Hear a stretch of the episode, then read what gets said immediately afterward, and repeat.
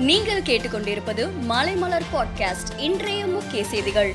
மகாத்மா காந்தியின் எழுபத்தி ஐந்தாவது நினைவு நாள் இன்று அனுஷ்டிக்கப்பட்டு வரும் நிலையில் தமிழக முதலமைச்சர் மு க ஸ்டாலின் ஆளுநர் ஆர் என் ரவி ஆகியோர் மகாத்மா காந்தியின் படத்திற்கு மலர் தூவி மரியாதை செலுத்தினர். அதிக வார்டுகள் கொடுக்க அதிமுக மறுப்பு தெரிவித்து வருவதால் தனித்து போட்டியிட பாஜக ஆலோசித்து வருவதாக செய்தி வெளியாகியுள்ளது.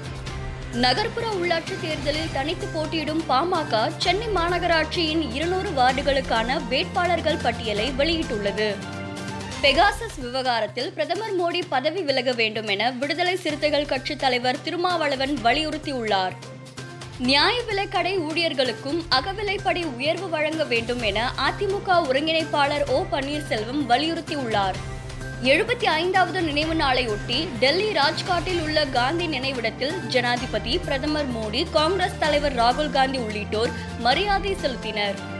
இந்தியாவில் பதினெட்டு வயதிற்கு மேற்பட்டோரில் ஐம்பத்தி ஏழு சதவீதம் பேருக்கு இரண்டாம் டோஸ் கொரோனா தடுப்பூசிகள் செலுத்தப்பட்டது மிக சிறந்த சாதனை என பிரதமர் மோடி தெரிவித்துள்ளார். பாகிஸ்தான் உருவாக வேண்டும் என்பது ஜின்னாவின் கோரிக்கையாக இருந்தது. அங்கே உண்மையான இந்துத்துவவாதியாக இருந்திருந்தால் ஜின்னாவை சுட்டுக் கொண்டிருப்பார். காந்தியை அல்ல அத்தகைய செயல் தேசபக்தியின் செயலாக இருந்திருக்கும்.